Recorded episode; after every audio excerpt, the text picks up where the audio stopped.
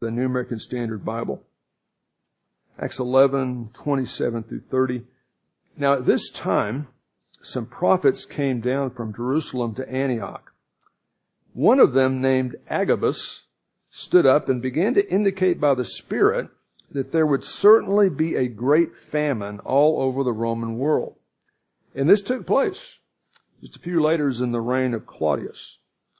And in response to that word, in the proportion that any of the disciples in Antioch had means, each of them determined, free will offering, they decide how much, to send a contribution for the relief of the brethren living in Judea. In other words, in and right around Jerusalem. And this they did, collecting the money and sending it south to Jerusalem and Judea, uh, in charge of Barnabas and Saul, the two teaching pastors there at Antioch Bible Fellowship, uh, to the elders of the church in Jerusalem.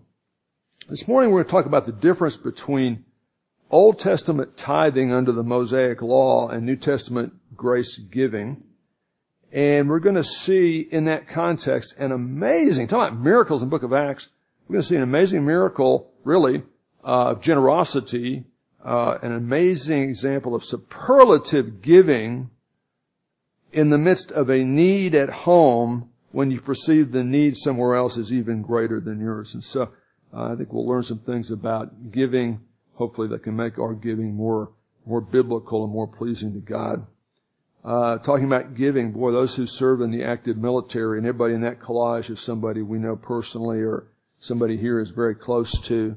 Uh, we always want to pray at the beginning of our study uh, for teachability in troops and peace officers and firefighters. And so uh, let's pray in that direction this morning. And uh, Matt Sanford, pray for teachability and just uh, for the troops and uh, for the Spirit to work this morning in here. Okay. Pray for the teacher this morning that you give me just a clear a mind and a pure heart as we open this passage that's maybe not as spectacular as some of the events we've been reading in the book of Acts, but uh, that when we think about it is really uh, a, an evidence of supernatural work uh, of your grace in people's hearts to make them so generous. And I, I know that it's it's uh, more blessed to give than to receive, and help all of us to be less stingy and more uh, willing to give of ourselves and our means uh, to your your kingdom, uh, to your glory. We pray in Christ's name, Amen. Well, you know, two weeks ago, uh, I did a top five list. And the reason we do these top five lists is to warm up your capacity for abstract thought. I mean, you can't understand the Bible unless you're using abstract thoughts. So, two weeks ago, I did uh, top five reasons James Mitchell is a world class youth minister, and uh, of course he didn't hear it because he was helping with the, the super summer skating trip, which was great, no problem. But then last week when James filled in for me, he did a top five list, top five things Pastor Brad thought last week as he began his top five list and realized James and Shauna had left the room to go roller skating with the children and the teenagers and would not be in the room to hear it. So that's what his top five list was last week. So, since I've already done the top five reasons two weeks ago, I'm going to give you five more reasons James Mitchell is a world-class youth minister. Uh, in May, James climbed Mount Everest in only 10 minutes, which is a record. And that includes the eight minutes he spent building a log cabin halfway up the mountain. That's moving, man. Number two, many great Americans consider James to be their personal hero. These include the Reverend Billy Graham, former First Lady Laura Bush, and SpongeBob SquarePants. He was quoted in a recent article mentioning James by name. Number three, James is such a deep thinker. I know Hayden will get this one. James is such a deep thinker, his favorite number is 3.1415926535589 which is pi out to like 10 decimal points. I don't mind explaining the jokes. Uh, number, number four, James is the only youth minister in Duncan who can literally make a slinky go up a flight of stairs. Not easy. And hold your applause. This is the last one. The final reason this week, there may be more coming. James Mitchell is a world-class youth minister, is the Grinch stole Christmas, but James Mitchell made him give it back. Yeah. Okay, we're looking at the book of Acts and, you know, we typically go through books sequentially, not every time, but usually it's kind of what we tend to do. And when we finish a book, I always, uh, you know, crave that all of us can kind of think through the book, especially if we spent over a year studying it or something. And so, uh, you got 28 chapters and it's a long narrative and it's a lot of, lot of detail, right, Shelby? But uh, there is a cool way to remember the essential content of the 28 chapters of the book of Acts, and it's just a memory aid, Ben. Jesus is alive as head of his bride. And if you remember the letters in that statement, they line up with the, the essential content of the chapters in the book of Acts. We're going to finish, Lord willing, chapter 11 today, and Lord willing, start chapter 12 next time. So let's look at Jesus is alive. That's the first 12 chapters. Chapter 1, Jesus ascends to heaven. The Lord dies for the sins of the world. Three days later, He's resurrected. Forty days after that, He ascends to heaven, right? And chapter 1 of the book of Acts talks about the ascension of Christ. Chapter 2 is the establishment of the church. The New Testament church. We're going from Old Testament Israel to the New Testament church. They're not the same thing. Old Testament Israel was a glide path to the Messiah. And then kind of the surprise ending of the Gospels, especially Matthew, the most Jewish Gospel, is, hey, guess what? Hugh, uh, the Jewish Messiah is also the Savior of the whole world. And based on that reality, the New Testament church is found in chapter 2 of the book of Acts. In chapter 3, we see the salvation of a lame beggar. Especially early on, God allows the apostles to do some very unique kind of miracles, Shannon, to kind of underscore that he's in the midst of all of this stuff, this New Testament church he's building. And there was this guy who'd been begging in front of the temple for decades, and Peter and John, uh, through the power of God, uh, deliver him from that, and he comes to salvation in Jesus, and that really raises a buzz in the city of Jerusalem. It really gets a lot of people's attention, including the powers that be, which leads to chapter four, the first persecution against the church. Peter and John are held overnight and told not to tell anybody about this Jesus, the Messiah person. So that's unleashing of persecution. Jesus ascends, establishment of the church, salvation of the lame beggar, unleashing of persecution against the church, Jesus S. Sin in the church. Nothing worse than external opposition is internal corruption in the church. And, and Christians aren't perfect. We're just forgiven. But when uh, there's major obvious moral public scandal in the church, it, it undermines our credibility. And we have the Ananias and Sapphira episode there. So that's Jesus is alive. I.S. chapter 6. We see the influence of devoted deacons like David Nemerson or Mike Palovic. Uh, there's a problem with doing some of the ministry that needs to be done. And uh, the apostles decide to delegate that work to the first seven deacons. And so the work continues uh, thanks to them getting their hands dirty. Chapter 7, we see Stephen stoned to death. Remember back in chapter 4, we get the persecution started, and the first person to get killed for their Christian faith was Stephen in Acts chapter 7. Very, very famous episode and one of our uh, biggest heroes in the history of the church. Uh, now we have Jesus is alive. Uh, chapter 8 is abroad with Philip. Everything's been happening in the city of Jerusalem, but God and Jesus gave the commission to go in all the world. So how's this going to happen, Sherry? But it kind of gets reinforced by the persecution. When the heat gets too intense in the city, the Christians are forced to spread out. And we see Philip sharing the gospel in Samaria. What did Jews think about Samaritans? They like them? Hated them. God loves people we would love to hate. And we got to remember that. And then in Gaza, Philip uh, ministers too. And explains Old Testament prophecy about Jesus to an Ethiopian government official. So it doesn't matter what color your skin is either. You can be part of this thing. Uh, in chapter 9, Saul, better known later as Paul, the apostle Paul, who's a Christian persecutor, comes to faith, life, eternal life comes to Saul. Paul, in chapter 10, we see Peter breaking the uh, paradigm of the church because he goes to a Gentile household. He's a good Jewish boy. He's eaten kosher his whole life, but before Peter is sent to share the gospel with a Gentile household, and no uh, serious Jew would even enter a Gentile house. There are spiritual cooties in there. Don't you know that? Uh, God indicates to, to Peter, we got a whole new thing here. It's not one nation. Everybody's supposed to come to Israel, pointing to the Messiah. The Messiah has come, made the payment. Now it's an international body of believers of all nations, all cultures, colors, and countries. And so we see the importation of salvation to a Roman soldier and his Gentile family and friends in chapter 10. Uh, the Christians in Jerusalem just can't believe it's that easy. The early church was pretty much convinced Jesus was the Jewish Messiah. And so sure, Gentiles can come, just like in the Old Testament. If you want to become part of us, you've got to come and become one of us. You've got to embrace the Old Testament law, submit to ritual circumcision if you're male, and get Am I done already? No. I'm just getting, I'm just getting started. I'm gonna, I'm gonna go for another 40 minutes at least.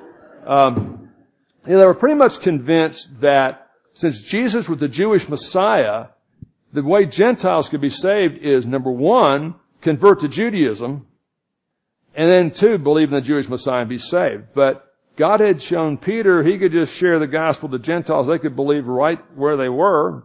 God will save you just the way you are, but He loves you too much to leave you like that. He's going to change you. Um, and so, in the aftermath of Cornelius coming to faith, there's a big debate, and Peter has to validate that God, in fact, and verify that God had led them to do this, and that Gentiles who believe are just as saved as Jews who believe, because the Jewish Messiah is the Savior of the world. And that's the big thing that happened in chapter 11. We saw that a couple weeks ago. We're going to finish the end of chapter 11 today, and Lord willing, next week, whoops, let's skip that. Uh, e stands for the execution of James. We saw Stephen, right, Danny, get stoned, uh, killed for the faith in chapter 7. Next week, we're going to see the first apostle be arrested and suffer capital punishment, the execution and slash the escape of Peter, execution of James, the escape of uh, Peter. All right. Here's what chapter 11 looks like, and as I've said, we're going to finish chapter 11 today. Uh, we're going to look at verses 27 through 30. But first we saw the big thing that happens in the chapter is Peter validates salvation by grace through faith in Christ for even Gentiles that believe, even little boys that believe, little girls, women, or men. Then we saw a couple weeks ago the origin of uh, the church in Antioch, about 250 miles north of Jerusalem, and the title Christian. And today we're going to look at grace, great giving by the Christians in Antioch to help the Christians in and around Jerusalem. Okay, there, there that is. Okay, see, I knew that. That's execution James. Now, let's look at these verses. Superlative New Testament giving, breakdown like this. First, we're going to see the New Testament prophet Agabus from Jerusalem comes to Antioch Bible Fellowship, or it might have been First Baptist Church of Antioch, whatever they called it, uh, and predicts an empire-wide famine so we got a crisis on the horizon, right? That's number one. Number two, uh, Luke tells us, yeah, the prophecy was fulfilled literally uh, during just a couple years later during the reign of Bill Clinton. I mean, during the, the reign of the Emperor Claudius. This is a real guy, real Roman emperor. Look it up in your ancient history. We're talking about real people, real events, real uh, uh places. And then we're going to see really what I think is the heart of this passage and what I want to emphasize today the believers in Antioch Bible Fellowship, and I call it Antioch Bible Fellowship tongue in cheek because our church is tagged with Bible Fellowship, but I don't think they called it necessarily Antioch Bible Fellowship. They're going to proactively give money for the believers in and around Jerusalem, in and around Jerusalem Bible Fellowship. Okay, look at uh, first verse 27 and the first part of verse 28. Now at this time, uh, at this time is somewhere between the spring of 43 and the spring of 44 AD. Okay? At the time when the church in Antioch is just really getting going and Paul and Barnabas are the teaching pastors there as we read previously. Now this time, at that time, some prophets, New Testament prophets came down from Jerusalem. Now, Carol's a smart lady. She's wondering if you're in Jerusalem and you're going to Antioch, aren't you going up? Text says they're going down. How's that happen? They're going down elevation wise because Jerusalem's on top of a mountain. So everybody always goes up to Jerusalem no matter what direction they're coming from and they go down to wherever they're going. in that sense. So at this time, somewhere between spring 43, spring of 44, Paul and Barnabas are leading the church in Antioch. Some prophets came from Jerusalem to Antioch, and one of them named Agabus stood up and began in a, in a church meeting uh, with the believers began to indicate by the Spirit, so this is actually going to happen, no doubt about it, there would certainly be a great famine all over the world. Now the word that uh, in the original cosmos that can refer to the planet or all the people on the planet is cosmos. We get cosmology from that. There's a different word, okumene, which typically refers to a region of the world, and the Romans referred to the areas they controlled as the civilized world, so everybody else is barbarian, so he's using the language of the day. He's not saying the whole globe, but the Roman world. Uh, a couple of things. We got uh, we got apostles and prophets in Jerusalem, and we got some prophets from Jerusalem coming to to Antioch. A prophet is someone who receives direct, divine, infallible revelation. And in my opinion, since the completion of the New Testament, which is propositional, written, inerrant, infallible, direct, propositional revelation, we don't have prophets anymore. There were Old Testament prophets uh, needed uh, not just to predict the future, but also to lead Israel toward the glide path that would bring the Messiah. And during the first generation of the church, they were apostles and New Testament prophets because you had no written revelation. Okay? We know that in the end times, in the seven years leading up to the second advent of Christ, the tribulation, there will be more prophetic activity. But uh, I don't believe that since the completion of the first century in the New Testament, we've had any capital A apostles or capital P prophets. But this is a very uh, needed, dynamic uh, ministry during this time frame. Now, talking about prophets, I always like to say uh, that uh, I am not a prophet nor the son of a prophet, which is a good thing, because Tanglewood Bible Fellowship is a non-profit organization, therefore all you're giving is tax deductible. Have you ever heard me say that? Yeah. Now, you know, we talk about the Old Testament prophets. I'm using the pulpit to refer to the life, death, and resurrection of Christ. So on a timeline, here are the Old Testament prophets, and they're predicting a Messiah. Their prophecies get more and more specific, and they really get quite specific when you look at what they say in light of the cross and the life of Christ. Uh, but here's the thing. Uh, when we think about prophecy, uh, I think modern ears, including mine, tend to think about Nancy, somebody predicting an event. Somebody who prophesies as predicting an event. But when you actually analyze the Old Testament prophets in the scripture, about 90% of what they have, Sherry, are not predicting stuff in the future. It's actually proclaiming not foretelling, but forthtelling God's truth to their generation. So uh, that works too for prophets. Prophets were not just given direct divine revelation about stuff that would happen in the future. Agabus predicting the future in a few years down the road, or Isaiah talking about the crucifixion of Christ in great detail in 700 BC before it happens. But also, for the most part, Old Testament prophets, and I would say probably New Testament prophets too, weren't predicting things, they weren't foretelling things, they were forthtelling God's truth directly and applying it to their audience or their generation.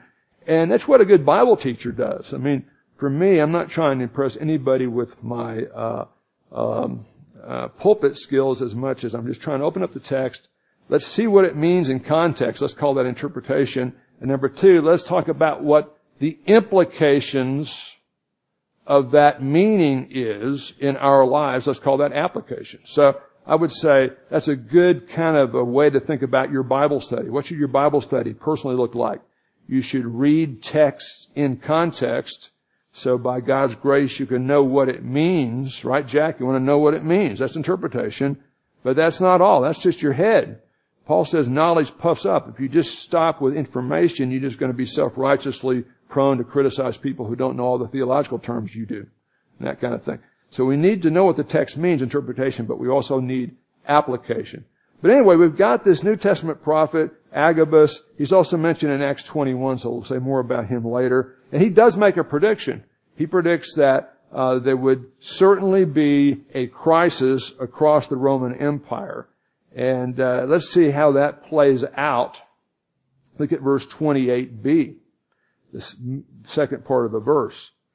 Uh, he predicts it's certainly going to happen, and the last sentence says, Luke is writing this under inspiration, this document we call Acts, and he says, hey, and what do you know? A couple of years after this, th- this took place during the reign of Claudius, who was one of the Roman emperors, uh, and uh, it's interesting, an extra outside of the Bible historian by the name of Josephus, who was a Jewish uh, historian, not a Christian, although he does refer to Christ and Christians in his histories, uh, describes a serious famine which took place in 46 AD, which would have been 18 months or a little bit more after this prophecy by uh, by Agabus. Uh, yeah, for a long time, I, I always loved history. And I remember learning about the Roman Empire in school, and I remember, you know, reading the Gospels even as a little kid in the Bible, but I never really put the two together very much. But when you get just historically, uh, just have a list of the Roman emperors in the first century, um, several of them have direct connection with New Testament events. Uh, Augustus Caesar was the Caesar uh, over the government of Rome when Jesus was born, right? In the Luke passage, Luke 2 talks about that mentions that in passing. Uh, a good question that you guys ought to have a good answer to is, okay, Jesus was born during the reign of Augustus Caesar, but who was the Caesar doing Jesus' adulthood in his ministry? What are you going to say? You say Tiberius, right? Uh, Caligula is not directly mentioned, but he was really a bad, bad dude, and you've, you've read about him and heard about him. Uh, after Caligula was killed, assassinated, the Praetorian Guard, the Secret Service, uh, nudged Claudius. They thought they could control him. He walked with a limp, and uh, he was kind of a lower level, a big shot in the city of Rome. And so the, uh, I think the Praetorian Guard, the Secret Service thought they can control this guy. Uh, he loved the uh, the bloody gladiatorial games. Um, during his reign for about a year, he banished all Jews from Rome. Uh, he was not a nice guy, but that's a coin with his, a very, let's say, flattering, you know, silhouette of Claudius. Uh, Nero's, I, I, put the guys in capitals that are important, New Testament wise. Uh, Claudius was, Claudius died under mysterious circumstances because he was uh, messing around with some other people, uh, relationally, and his, his wife probably poisoned him with bad mushrooms. So guys, we want to, that's, that's the meaning. Okay? It's not about the application. If your wife says, tonight you're going to eat mushrooms, you might want to go down to McDonald's and eat there. I'm just, you know, right? Yeah, but he, he dies under mysterious circumstances. His wife probably poisoned him. And then Nero took over. Nero's important for us because, uh, he started very violent persecution against Christians in and around Rome, and he's the, the emperor who personally had Peter and Paul executed. Uh, then uh, the list goes on. Titus was a general first, and he's the one in 70 AD who destroyed the city of Jerusalem. He later became the emperor. And then Domitian's important because according to Irenaeus, who was a second century Christian, the apostle John wrote the book of Revelation toward the end of the reign of Domitian. And that's, that's important for some reasons that I won't get into right now. But yeah, it's during the reign of Claudius, uh, that this actually took place. And so we got a crisis. Now here's the thing. When you think about prophecy and prophets, you know, there, there are people on cable TV. You know, if you have enough money, you can get your own cable TV. You can get your own radio show easy in the religion business, you know, I tell you that uh, as Blanche Britton, right? You know, she even let people like me have radio shows. But uh, some of these people today in the hyper charismatic uh, area want to claim to be prophets or apostles, and I'm very skeptical about those kind of claims. But here's the thing: if you're claiming to be a prophet, you have a very high standard to maintain. Now, we're not under the Old Testament law. Christ is the end of the law for all who believe in the New Testament side of the ledger. But if you read, I know James is smiling, in Deuteronomy 13 and Deuteronomy 18, there are certain biblical tests for people who claim to be prophets, who claim to be getting direct divine revelation, not indirect. Thus saith the Lord in context, I believe this means this, applications are these. For me to say, the Lord told me, the Lord told me that you need to do this. Uh, I've been a pastor for 30 something years. I've had several people claim to be prophets come to me and they never want to work on their obvious glaring uh, character flaws. They always want to work on mine. You know, which is kind of suspicious for me. But uh, here's the thing: Deuteronomy 13, Deuteronomy 18. Deuteronomy 13 says, if somebody claims to be a prophet and they make predictions, and any of their predictions are not 100% fulfilled to the letter, they're a false prophet. Kill them. That's under the Old Testament law. Um, Deuteronomy, Deuteronomy 18 says, if somebody claims to be a prophet, and they make prophecies, and they come true to the letter, but their teaching leads you away from the clear teaching of the Torah, then capital punishment for them too. That's Israel under the Old Testament law. So there's a real high standard there, and I really feel like some of these cats that should know better, are claiming to be apostles or prophets, it kind of scares me because I know God takes that extremely seriously. We've, God has spoken. He has not stuttered. Uh, in the last days, right before the second advent, He'll reinforce that with more prophetic activity. Right now, uh, God's will is in the Word and wisdom. And uh, if you ask for it, he, he tends to give it to you. Okay? So we've seen the prophecy, a reference to the fulfillment. The point is we got a crisis on the horizon. What are uh, the Christians in Antioch, that's where we're at, going to do about it? Well, you might think they're going to save up a lot of money and food to protect themselves, and I think they do some of that. But look what happens. They're thinking about the mother church, the mother ship, as it were. People who are going to be much worse off than they are when the crisis hits. And in the proportion that any, some of them probably were not in position to chip in on this. Any of the disciples at Antioch had means, each of them who had some expendable money, some money, extra money they could use or goods, each one of them, nobody told them to do it, each one of them independently made this choice to be involved, determined to send a contribution for the relief of the brethren living in and around Jerusalem in and around Judea. And they sent the money with uh, uh, Saul and, and Barnabas. Again, we're about 250 miles from Jerusalem, but Jerusalem is already in trouble because of the persecution. Uh, they've had several. We had a drought. Remember, we had a drought, and it was bad. I mean, it was really, really major crisis. Down to 29% Waurika Lake, and you know, ironically, I think the very first night uh, that the consultants came in from out of town and were going to give us the 10-year plan, which was basically run for your life, you know, uh, it started raining and it didn't stop for like 30 days and uh, you know, they told us it'd take at least 10 years to turn it around and God turned it around in, you know, a month. So, but Jerusalem has been in a crisis. They didn't have a drought, but they, they had famines. It might have been related to obviously when the rains are coming. They don't get much rain except December and January. That's when it rains in Jerusalem, in and around it. So they've already been in trouble with uh, problems with crops, problems with persecution, and the church in Antioch is very much aware of that. And so their first inclination is, yeah, uh, we're going to go through a period where food uh, is going to be at a premium, so we need to take care of ourselves and our kids, but we also want to proactively help those who are going to need extra help and that would be our friends in Jerusalem. And so it's easy to read through these verses like no big deal, but this is a huge deal. Uh, in proportion that any, some of them probably didn't have enough left over to, to give to this one, of the disciples there in Antioch had means, each of them determined to send a contribution to help somebody else who was worse off than they were, the believers in and around Jerusalem and Judea. And they did this, and they did it wisely. Uh, you don't want to give that much money to somebody who might stop, you know, in Vegas and try to double it. You know, I mean, you got to have somebody who you can depend on to get it there. Um, sending it in charge of Barnabas and Saul, and that's their teaching elders. I mean, somebody's going to have to step out of his comfort zone and teach, because uh, Saul and Barnabas aren't going to be in the pulpit uh, during that period. And it's interesting. Uh, the next verse after that is what? Chapter 12, verse 1. And you get a big parenthesis, very important about the execution of James and yet the miraculous deliverance of Peter.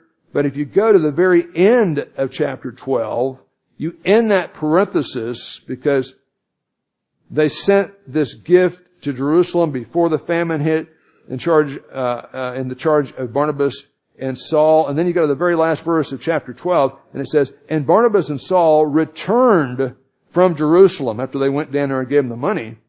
when they fulfilled their mission, taking along with them somebody from Jerusalem. His name is John Mark. You know him better as Mark. Matthew, Mark, Luke, John. That's the guy who's going to write the gospel we call Mark.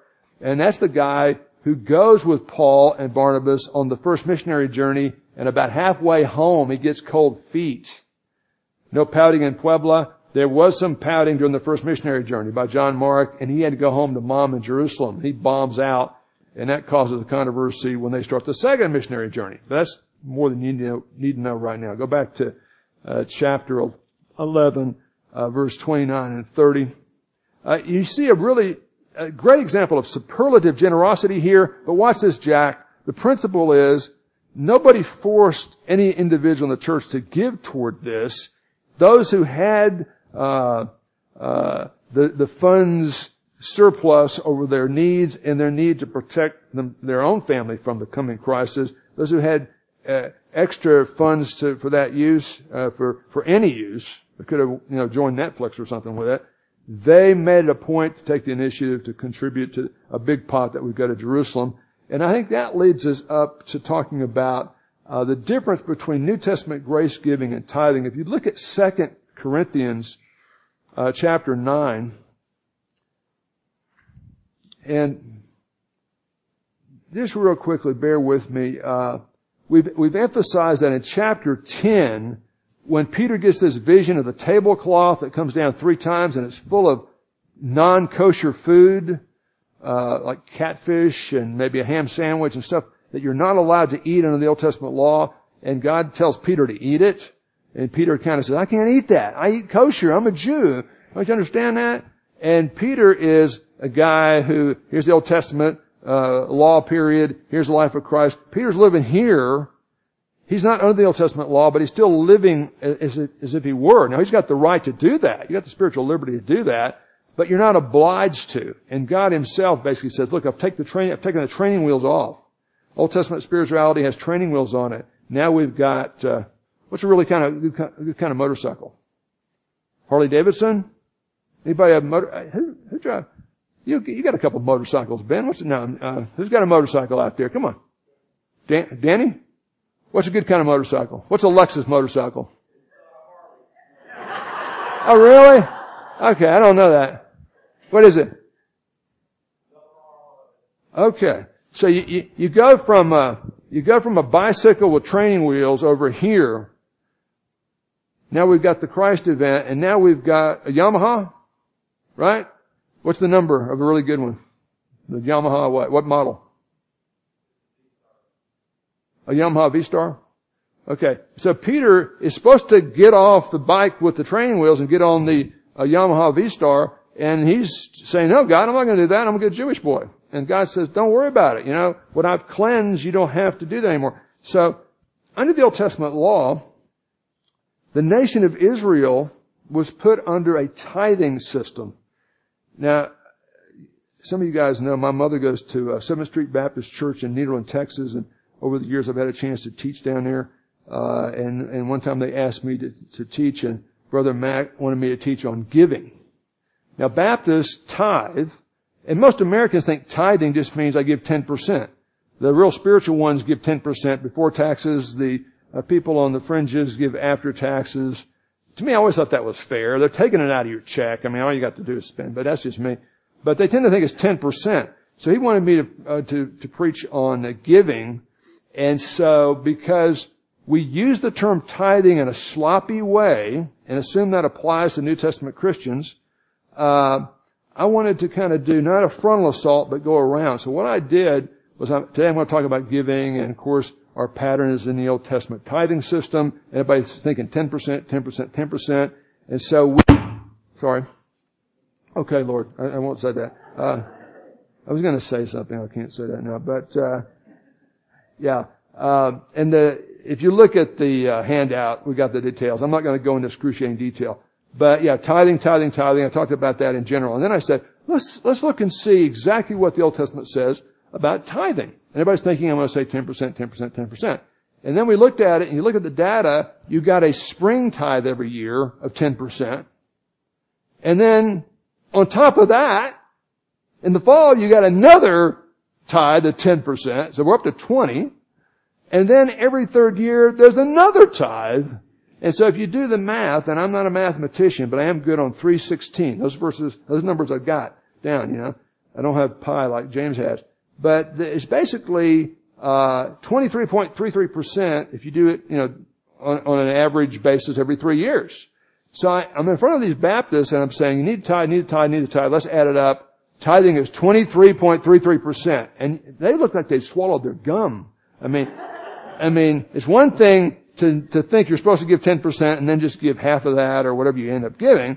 But when you realize, yeah, we're all for tithing and we got to give 10%, it's not a tithe, it's 23.33%. Ah, you know, they were freaking out. And then, you know, I said, but here's an interesting thing. We're not under the Old Testament law anymore. We're under the New Covenant, uh, ratified by the blood of Christ. And then I read this, and, and uh, I read 2 Corinthians 9, which you turned to, and I didn't get there. But, uh, yeah, we're not under the, we don't have the training wheels anymore. Um, we don't have to give 20, there's no set percentage. Look at uh, 2 Corinthians 9, verse 7, 8, and then I'm going to jump to 15. Each one, as opposed to the tithing system, which was a st- strict tenth in the spring, strict tenth in the fall, strict tenth every third year on top of those, each one, each believer in the New Testament church must do just as he or she has decided in his or her heart. There was no decision making under the Old Testament law tithing system. It was 10% here, 10% there, 10% every three years. That's it. You know, no questions. Each one must do as he's purposed or she's purposed in her heart, not grudgingly, like you're doing us a big favor, or under compulsion, under pressure or obligation, for God loves a cheerful giver. And guess what? As Jack Smith has said so many times, and he's right, you can't outgive God. He's going to give you what you need despite whatever you give away to be and do what He wants you to do anyway. You might not get a yacht, but you might not get a Yamaha, whatever you said. You might end up with a bicycle, but you know, it's, uh, you're going to be able to get around. Uh, God's able, he, he, He's not going to let you miss anything you were supposed to get because you gave too much to the kingdom. God's able to make all grace abound to you so that always having all sufficiency in everything, you may have abundance in every good deed. You know, the Mitchells have felt led to adopt from Haiti. And uh, it's expensive to adopt children uh, under any circumstances, but they're trusting God to provide. And they're already, already raising two world-class kids. And Jack, you know, they're spending a lot of money on you, guy. I mean, come on. Uh, you gotta appreciate that. But they're just believing God's going to give them the funds to do that. If He's calling them to do that, they believe He is, and they're seeing that happen, right? Uh, but God's able, no matter what you give to the kingdom, to give you what you need so you can continue doing and giving what you need to give to the kingdom. So they're always having all sufficiency, everything you need, not necessarily everything you want. In everything you may have abundance in every good deed. And then look at verse 15. He actually talks about giving for uh, two chapters, all of eight and all of nine. But uh, this is the heart of it. And he says, at the end of this exhortation to give and give the right way, he says, thanks be to God for his gift, his indescribable gift. We give because we've been given so much in Christ, right?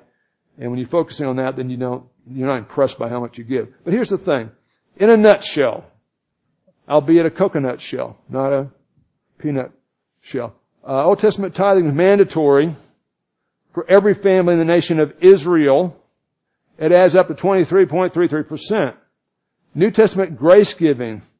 Is it okay if I use the term free will? Would that be okay, James?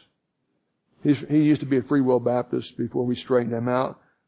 Still working on it.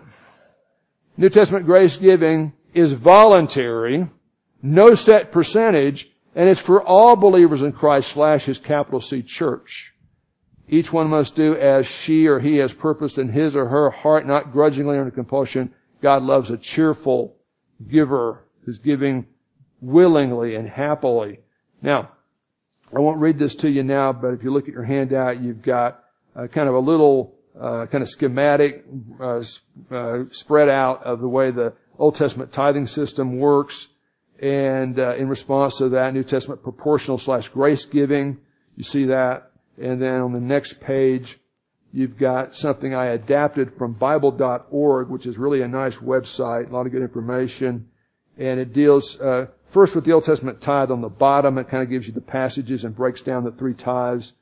And then uh, it has uh, to whom should New Testament believers give, and I thought that would be a good thing to, to mention in passing.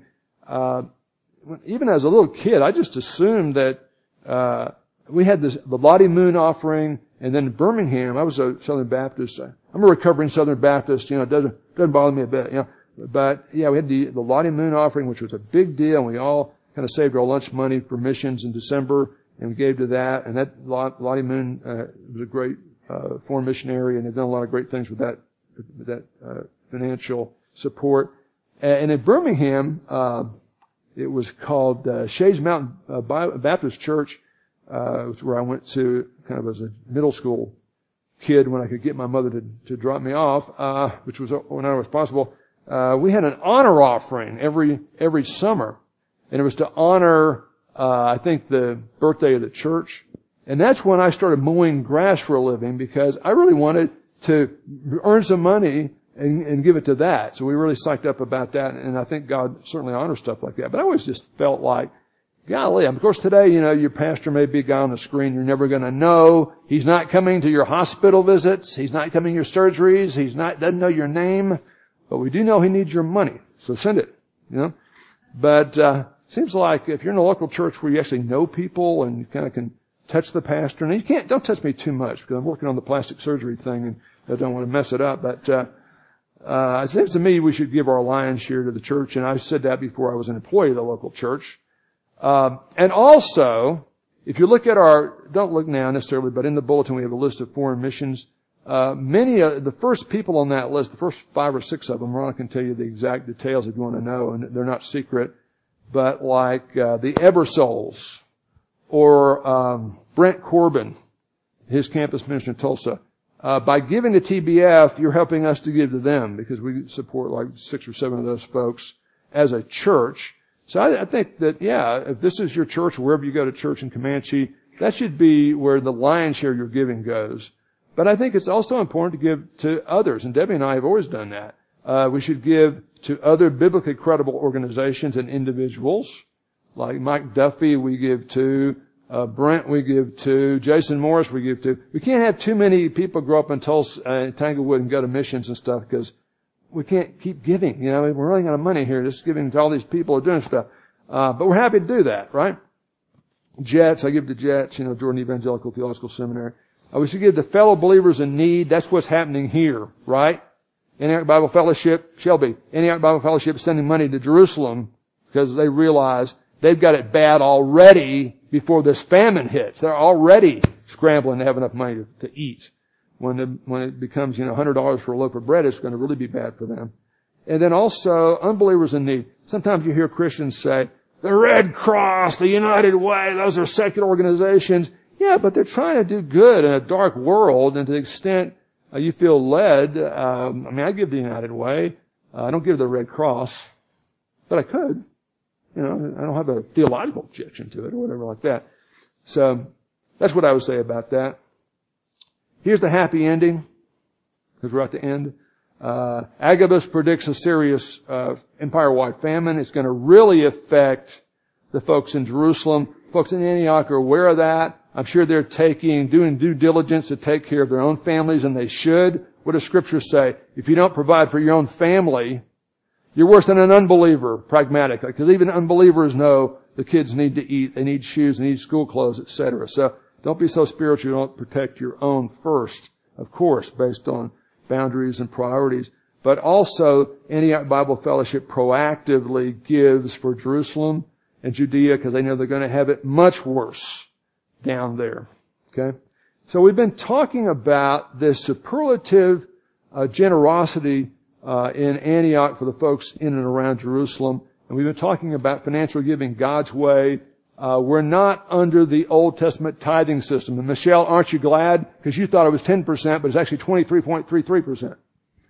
And I've, I've heard preachers say, well, you know, 10% is a good place to start, but uh, I always felt like, in addition to the freedom we've got to decide how best to manage our funds so we can give as much as we can to the kingdom, however we break that down, I always felt like uh, we're not under a set percentage. And for some of us, giving 10% would be like giving away tip money.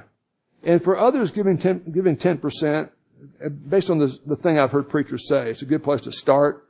Uh, I just don't buy that. Uh, people I really admire are some of these single moms out there. Maybe they made bad choices with their men or whatever they did. But here they are, especially if they come to faith. They got a kid or two or three and, and rather than sitting home waiting for checks, they're working at a convenience store and working at daycare. And they're working two jobs and doing the best they can. And let's say they bring home a thousand dollars a month and they got two kids to take care of. You know what?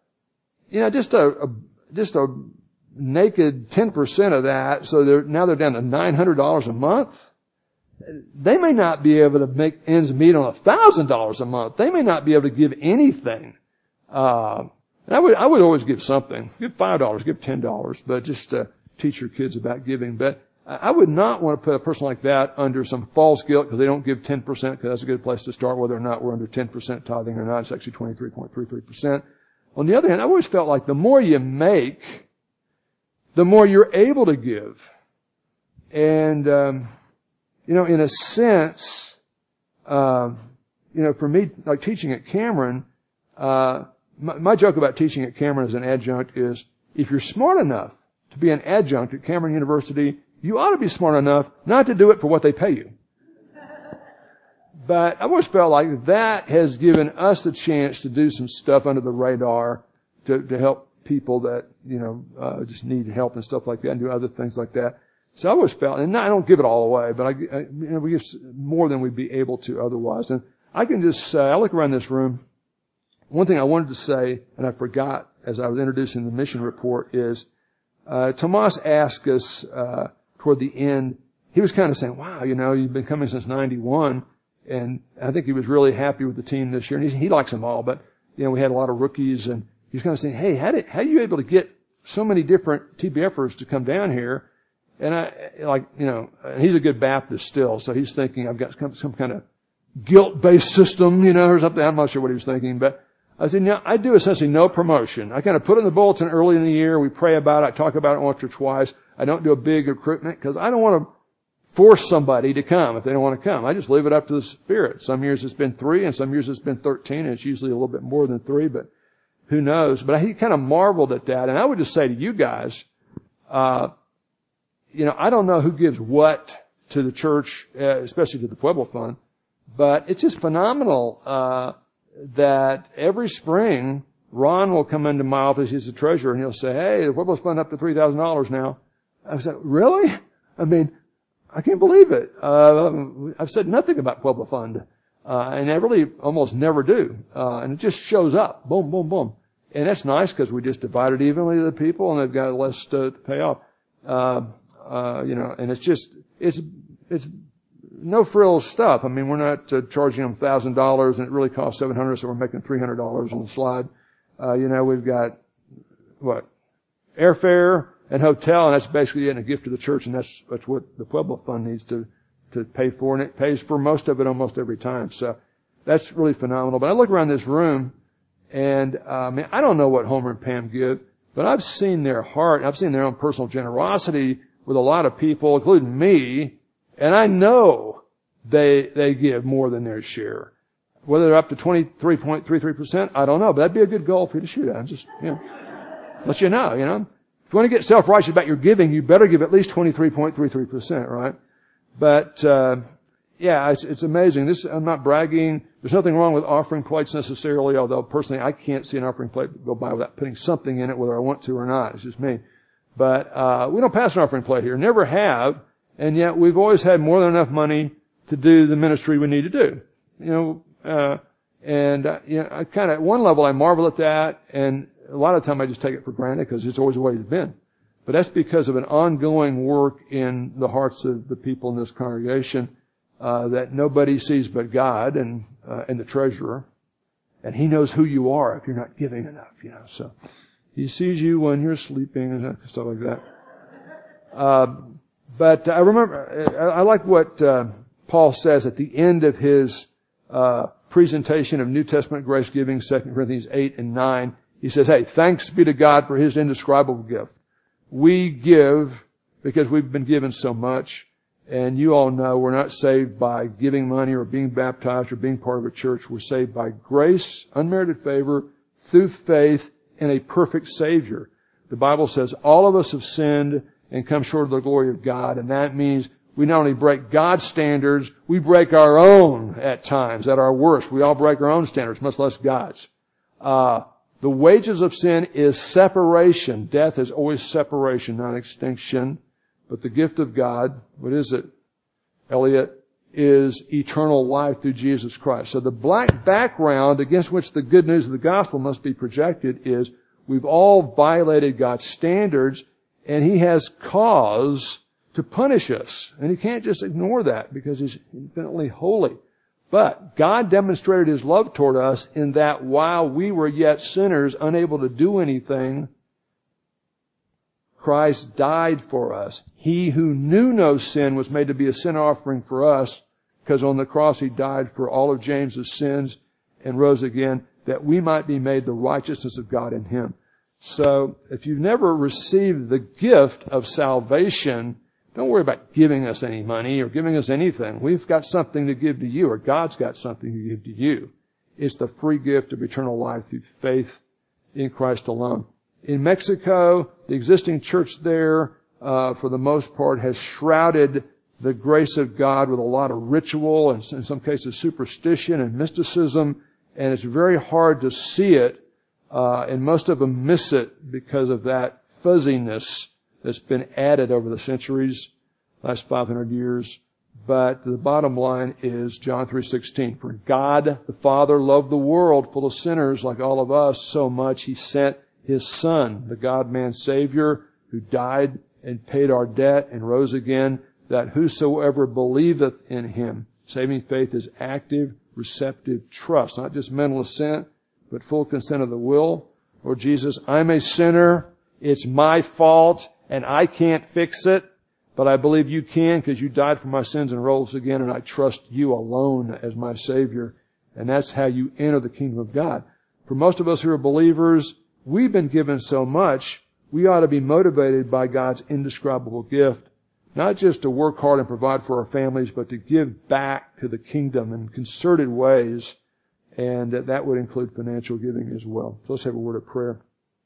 Father, thank you for the privilege we have to give back. You don't need my money to accomplish your purpose. You don't need any of the money of anybody in this congregation today or anybody on this planet to accomplish your work, but you allow us to contribute with our blood, sweat, and tears, with our time, talent, treasure.